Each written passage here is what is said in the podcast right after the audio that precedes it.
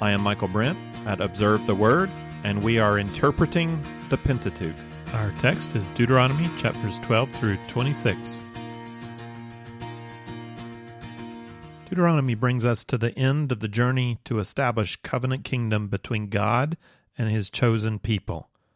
Genesis was our kingdom prologue, setting the theological foundation and introducing us to the Abrahamic covenant of promise. Exodus gave us kingdom establishment as God cut covenant with His rescued people. Numbers told us of kingdom rebellion and held us up in the wilderness, waiting for a second generation to take up the challenge. Deuteronomy has now given us kingdom renewal. This is the challenge to the second generation. These five books are the covenant of Moses. This is Torah. This is the Pentateuch. In our last book of the Pentateuch, Deuteronomy, Moses transitions leadership over to Joshua and challenges the second generation to embrace covenant with the Lord. He tells them to listen, love, and live. Covenant obedience from a heart of love is the way to experience an abundant life. Deuteronomy is chiastically structured. The very center of that structure, chapters twelve to twenty-six, is specific law code. This is what it's going to mean to live with God and to live for God. If you want life, this is how you must order your society. This is how you must order your lives. This is the commitment you must make with God.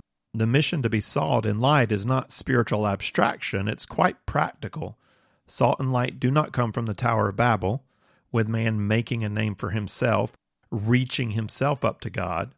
Humankind does not define God. Humankind does not define what is good and just. God defines himself, and God gives humankind a moral vision of life.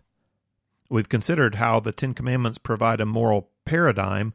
The law code gives us specific commands indicating how the moral paradigm works out in the religious and civil and moral life of the nation.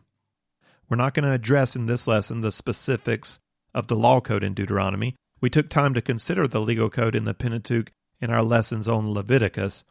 In this lesson, as we conclude our series, I'm going to point you to three aspects of the Deuteronomic legal code that stand out to me, and they are order, tension, and leadership.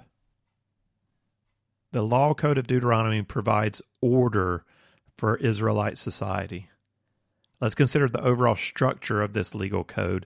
The section begins in twelve one with a familiar proclamation about the commandments Moses is teaching in Deuteronomy. This is twelve one. These are the statutes and the judgments which you shall carefully observe in the land which the Lord, the God of your fathers, has given you to possess as long as you live on the earth. These commandments, these are the heart of the covenant. If you desire to obey God from your heart and soul, then you are asking, how shall we live? You know, that's the right response to grace. This law code is giving you specific direction on exactly how to live in covenant relationship. So we're starting the law code section with the declaration that if you listen and love, you will live. We end the law code with a charge to embrace that reality. Here are the final verses of the legal code. This is Deuteronomy twenty-six, sixteen to nineteen. This day the Lord your God commands you to do these statutes and ordinances. You shall therefore be careful to do them with all your heart and with all your soul. You have today declared the Lord to be your God, and that you would walk in his ways and keep his statutes, his commandments, and his ordinances, and listen to his voice. The Lord has today declared you to be his people, a treasured possession, as he promised you, and that you should keep all his commandments, and that he will set you high above all nations which he has made, for praise, fame, and honor, and that you shall be a consecrated people to the Lord your God, as he has spoken. In between these two calls to covenant obedience, we have specific commands covering an array of topics. In the Word Biblical Commentary on Deuteronomy, Duane Christensen recognizes a five-part chiastic structuring of this code. So we had a five-part chiasm of the whole of Deuteronomy, and now we have a five-part chiasm just of the law code section. Both the beginning of the law code, twelve one to fourteen twenty-one, and the end, twenty-six one to nineteen, contain laws about public worship at the central sanctuary and in local towns. The beginning of the inner frame, fourteen twenty-two to sixteen seventeen, contains sacred laws. These laws deal with Sabbath commands and pilgrimage festivals. The end of the inner frame, twenty-one ten to twenty-five nineteen, contains secular laws. These laws deal with horizontal relationships among God's people. And then we have the center. We have that the X. This is sixteen eighteen to twenty-one nine, and it contains laws dealing with leadership in Israel. The laws provide order and stability for society, order for worship, for economics, for leadership, for the courts, for moral relationships with one another. The how of the commands is not always immediately apparent. How does this pro- how does living this way provide a more orderly or stable society? This ordering of life requires trust in God that He has a plan and that His plan for Israel is good.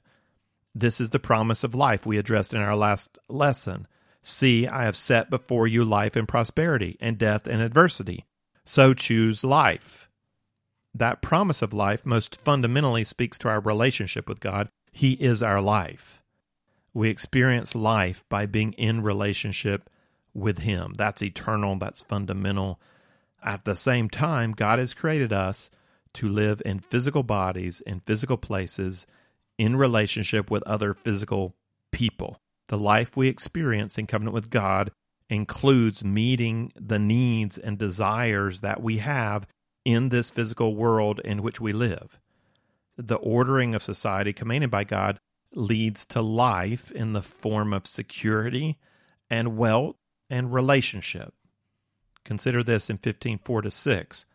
However, there will be no poor among you, since the Lord will surely bless you in the land which the Lord your God is giving you as an inheritance to possess. If only you listen obediently to the voice of the Lord your God, to observe carefully all this commandment which I am commanding you today.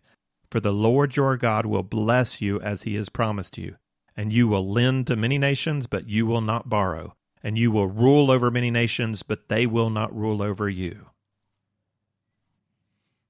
Along with order, there's also an inherent tension in the law between the high vision of life that God calls His people to pursue and a practical vision that takes into account the weakness of people. Moses just declared a high vision that there will be no poor among the Israelites if only they will obey the voice of the Lord. That's the ideal to be pursued. But the very next verses add a pragmatic view in fifteen seven to eight.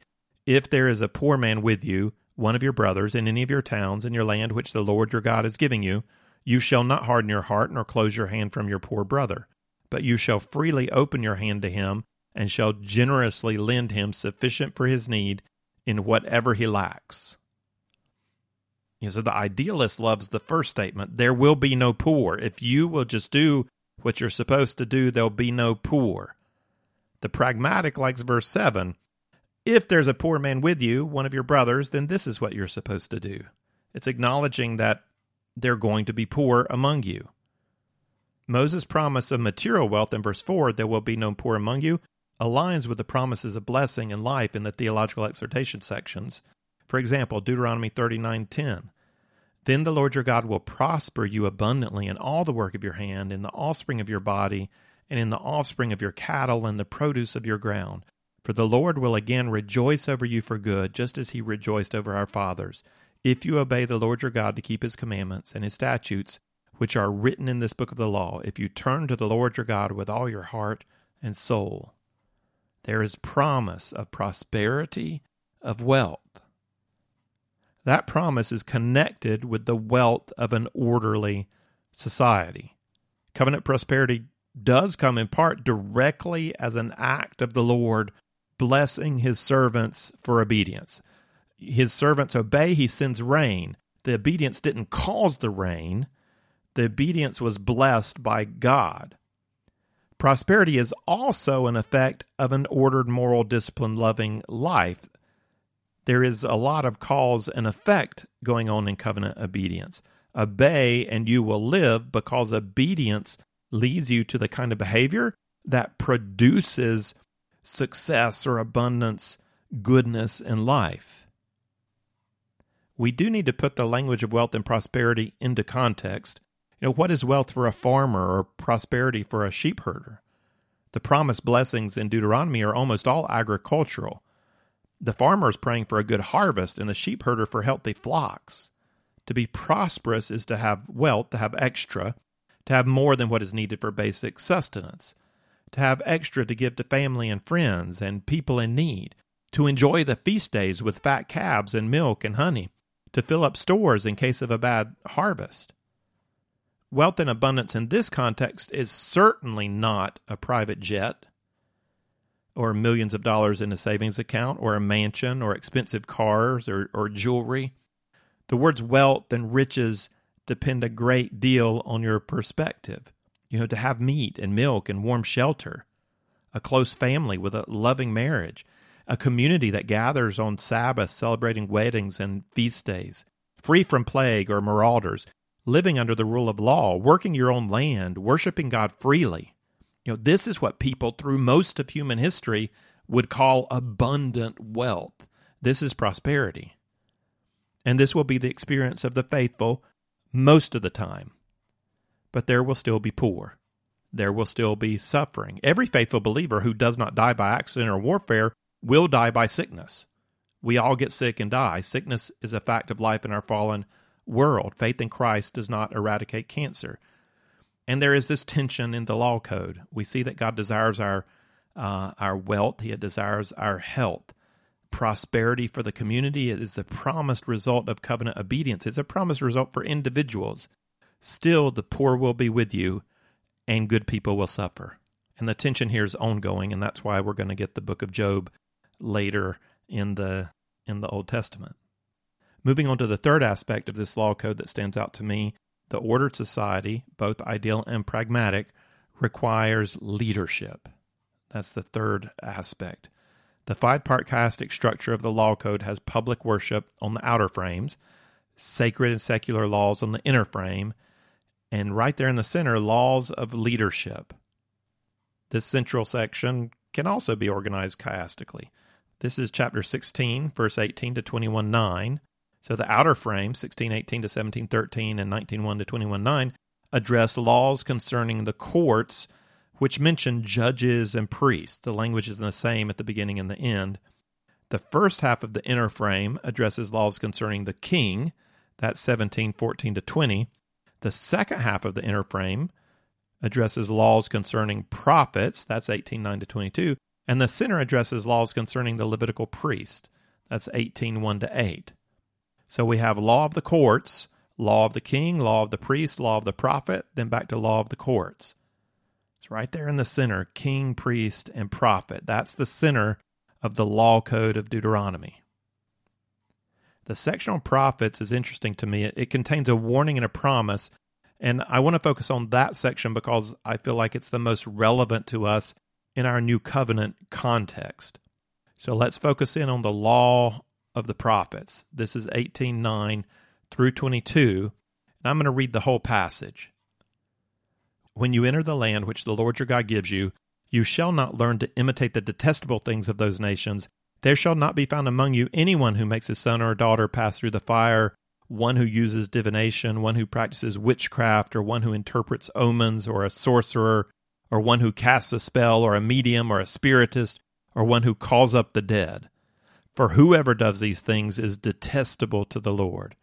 And because of these detestable things, the Lord your God will drive them out before you. You shall be blameless before the Lord your God.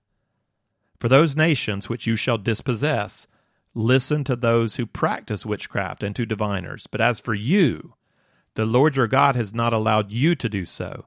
The Lord your God will raise up for you a prophet like me from among you. From your countrymen, you shall listen to him. This is according to all that you asked of the Lord your God in Horeb on the day of the assembly, saying, Let me not hear again the voice of the Lord my God. Let me not see this great fire any more, or I will die. The Lord said to me, They've spoken well. I will raise up a prophet from among their countrymen like you, and I will put my words in his mouth, and he shall speak to them all that I command him. It shall come about that whoever will not listen to my words, which he shall speak in my name, I myself will require it of him. But the prophet who speaks a word presumptuously in my name, which I have not commanded him to speak, or which he speaks in the name of other gods, that prophet shall die.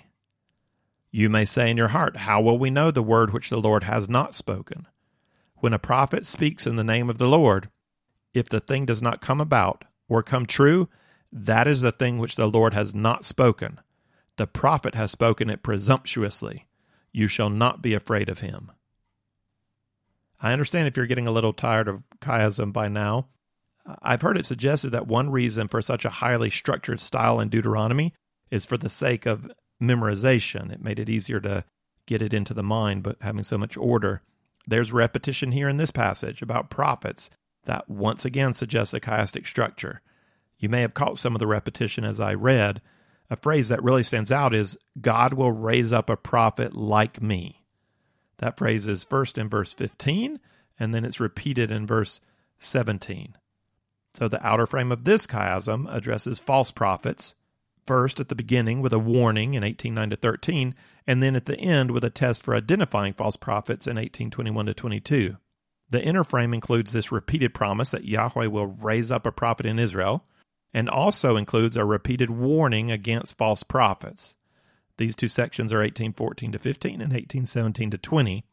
The center is just one verse, eighteen sixteen, which reminds Israel of their request at Horeb for God to not speak to them directly, but through Moses as mediator.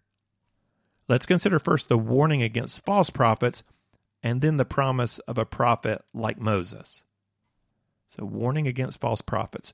The first verses of our present passage, eighteen nine to thirteen, don't use the term prophet, so to call this a warning against false prophets is using the term prophet in a very broad cultural sense.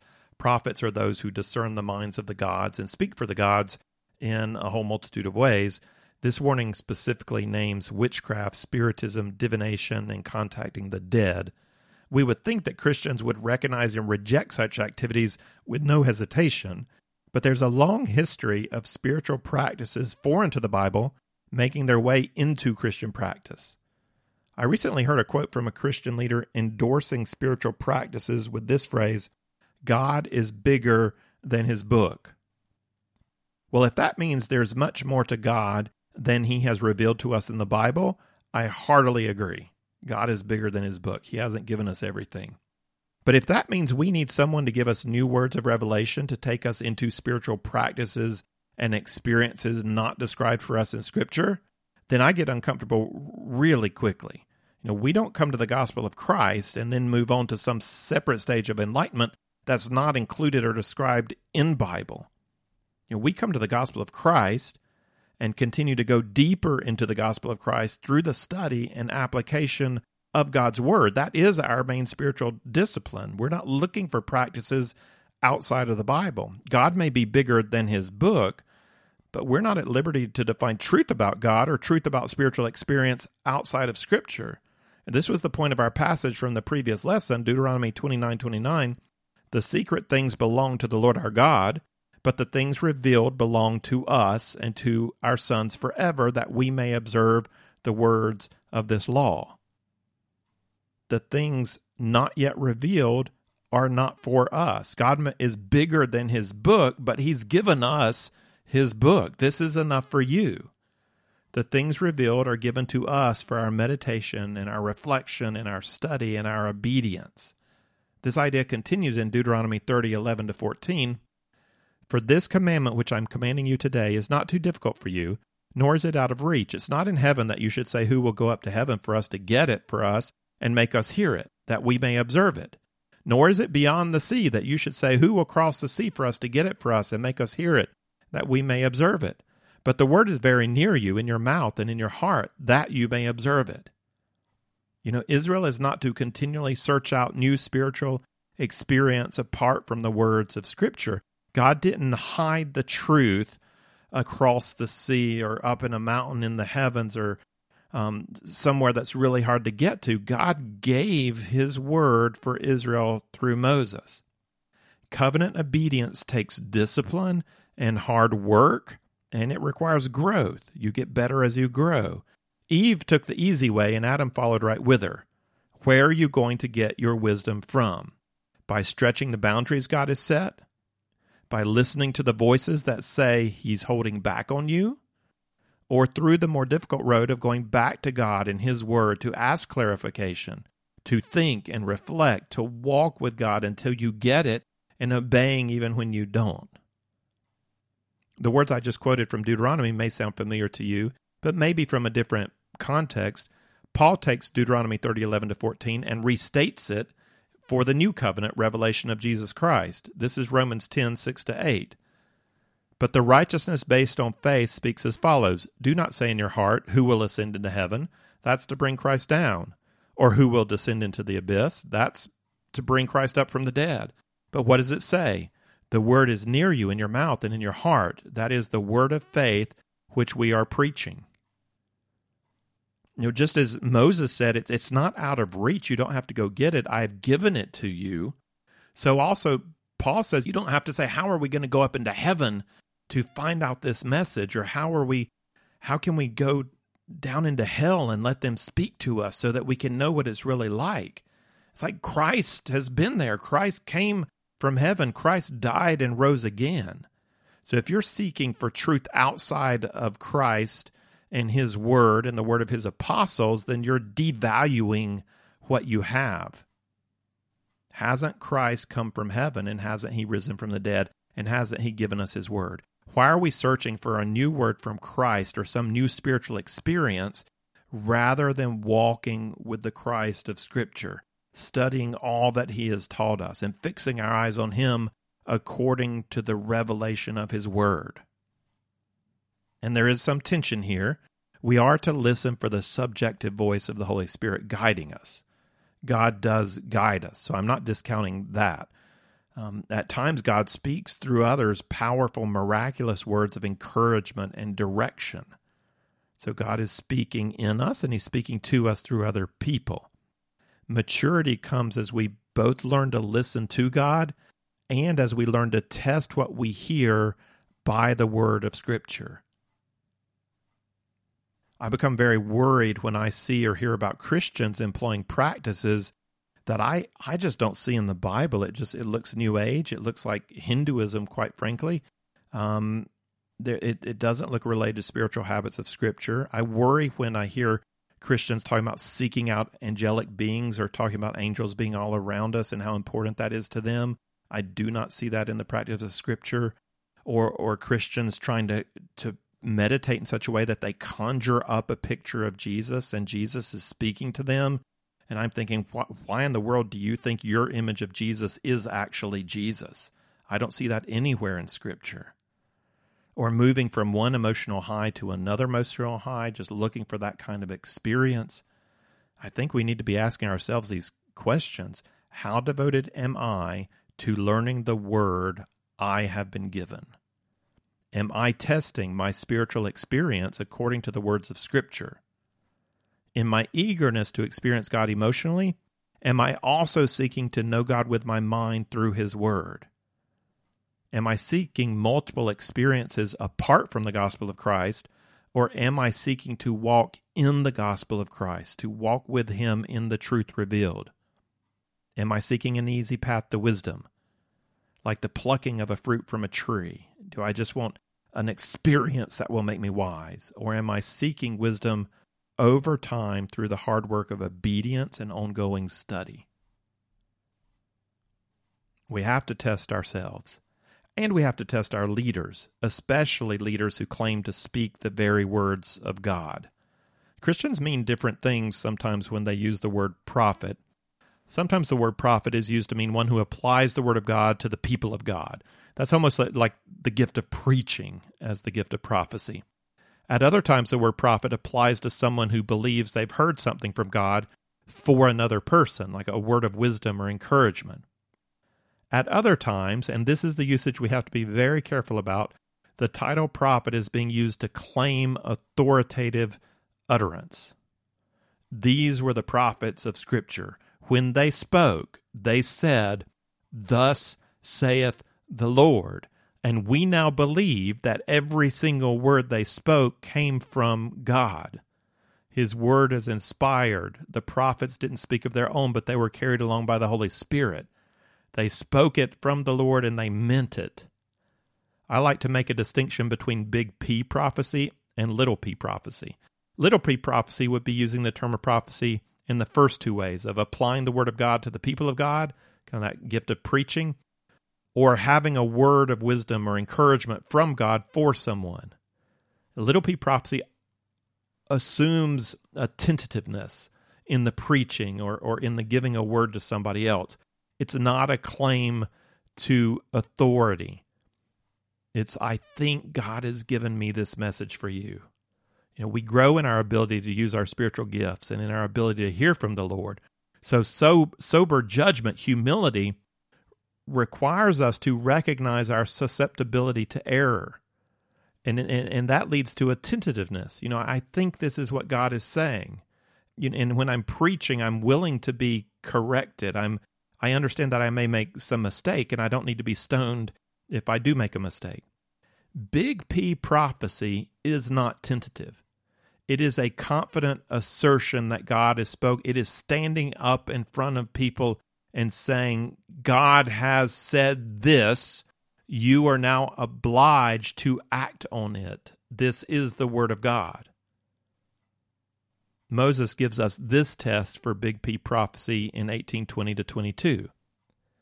But the prophet who speaks a word presumptuously in my name, which I have not commanded him to speak, or which he speaks in the name of other gods, that prophet shall die.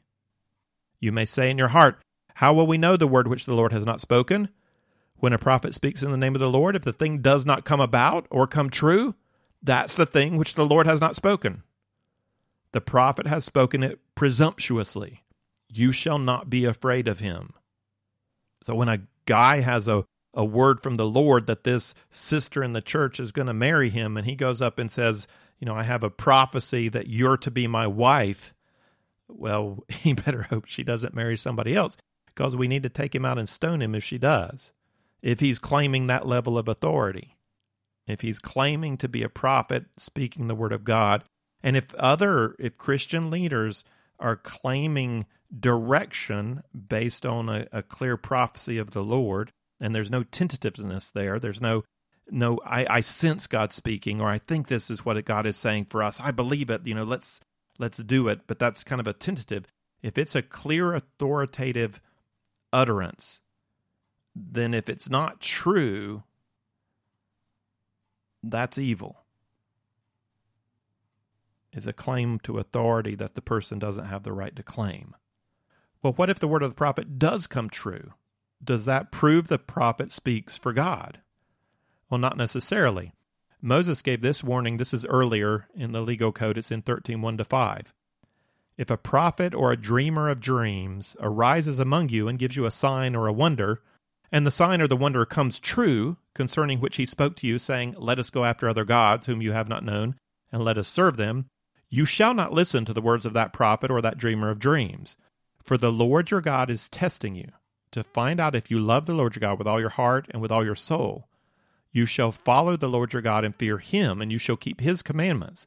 Listen to his voice, serve him, cling to him. But that prophet or that dreamer of dreams shall be put to death, because he has counseled rebellion against the Lord your God, who brought you from the land of Egypt and redeemed you from the house of slavery, to seduce you from the way in which the Lord your God commanded you to walk. So you shall purge the evil from among you. It is possible for false prophets to work miracles. And it says that God allows this to happen because God is testing us. He wants, He has given us His Word. Are we committed to His Word, even in the face of miracles? And Moses doesn't explain how. How, how do these miracles happen? Sometimes it's through deception. It's not a miracle at all. But it could also be through demonic power. Now, we can think of the magicians who initially opposed Moses in Exodus. We're not told whether they were dis- being deceptive or whether they really had some kind of power. We're just told they duplicated his miracles until God took the plagues up a level that they couldn't replicate. We can also think of Jesus' words at the end of the Sermon on the Mount to some workers of miracles. This is Matthew seven, twenty-two to twenty-three. Many will say to me on that day, Lord, Lord, did we not prophesy in your name? And in your name cast out demons, and in your name perform many miracles. And then I will declare to them, I never knew you. Depart from me, you who practice lawlessness.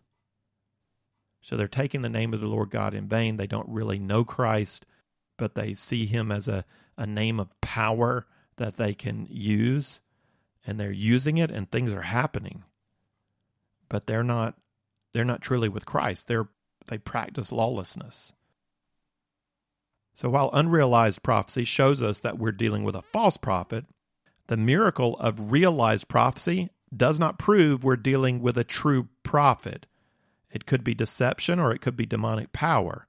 We test the prophet by the fruit of his character. That's also Sermon on the Mount, Matthew seven, fifteen to nineteen, and by comparing his teaching to the teaching of Scripture. Is he or she taking us back to Scripture, teaching us to apply or directing us to apply the truth of God's Word to our lives, or is he or she taking us beyond Scripture in a different direction to something new, some kind of experience that's not in Scripture? That's the warning. Moses also gave a promise. The Lord will raise up for you a prophet like me. What does that mean, a prophet like me? The first and most obvious candidate in the context is Joshua, especially when we consider the first few chapters of Joshua, which describe him calling the people to covenant obedience, like Moses, sending spies into the land, like Moses, and dividing the Jordan River with his staff for all the people to cross over, like Moses. So this looks like a prophet like Moses. Even so, the very last verses of Deuteronomy make this point. Since then, no prophet has risen in Israel like Moses, whom the Lord knew face to face. There was something very special about Moses' relationship with God and his ability to communicate. At the time of Jesus, Jews expected three end-time figures to show up. That's why the priests who came out from Jerusalem to ask John the Baptist about himself first asked, "Are you the Messiah?" He said, "No." "Are you Elijah?" He said, "No." Finally, "Are you the prophet?"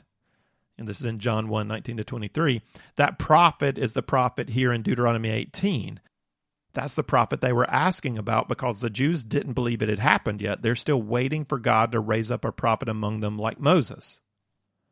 So if it's not Joshua, then to go further, we need to ask, what does it mean? What does it really mean to be a prophet like Moses?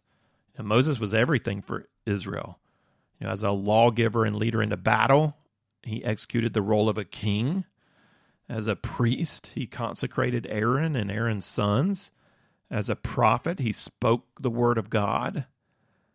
So Moses is, is unique in, in all three roles of leadership, but this prophecy is specifically about the role of prophet, a prophet like me. So what kind of prophet was Moses? Well, at the beginning of our Pentateuch series, we made a distinction between prophets who mediate new covenant and prophets who apply existing covenant to the people. And there are only six covenant mediator prophets in the Bible: Adam, Noah, Abraham, Moses, David, and Jesus. The other famous prophets, Elijah and Elisha and Nahum and Isaiah and Jeremiah and so on, they all spoke the word of God to bring people into covenant obedience with God. They are covenant lawsuit prophets, but they didn't bring new covenant. The first covenant mediator prophet after Moses is David, but David's not really like Moses. Moses mediated covenant with all of God's people. David had a very limited covenant. It was a covenant specifically with his house. So the next covenant mediator prophet to rise up like Moses is the one who establishes a new covenant with all of Israel, with the people of God. That next covenant mediator prophet is Jesus. The prophecy that God will rise up another covenant mediator prophet connects with the prophecy we looked at in our previous lesson in chapter thirty, that after being exiled from the land, God would bring Israel back to the land and circumcise their hearts to love the Lord with heart and soul. So both of these prophecies in Deuteronomy are pointing us ahead to the new covenant, foreshadowed by Moses, fulfilled in Jesus. Before we get to that new covenant of Jesus, God has planned the period of Old Covenant. And during that period, we come to clearly see that God's people cannot live consistently for Him with a law handed down. God's people desperately need a transformation of heart. They need a law that's working from the inside out. The Old Covenant period also shows that there is blessing with king, priest, and prophet in the ordering of society, but there are huge limitations to even the best of the human kings and priests and prophets, and we, we don't even often get the best. We need a new kind of king, a God-man who will reign with unending justice and who will lay down his life to take our place. We need a new kind of high priest in the order of Melchizedek, one who stands sinless by the throne of God as he intercedes for God's people, for us. And we need a new kind of covenant mediator prophet, one who not only speaks the name of God, but one who is the name of God, who can say, "If you have seen me, you have seen the Father in heaven." This central section of Deuteronomy, as we end our series on the Pentateuch, by looking at this central section of Deuteronomy, we are being pointed ahead in the years to come to the one true king, the one true priest, the one true prophet. It is one man. He's already come, and he's going to come again. He is our Lord and Savior, Jesus Christ. If you would like the text of this lesson with some reflection questions, or if you'd like to see overview charts that go along with our study of the Pentateuch, then check out the resource page at Observe the Word dot com.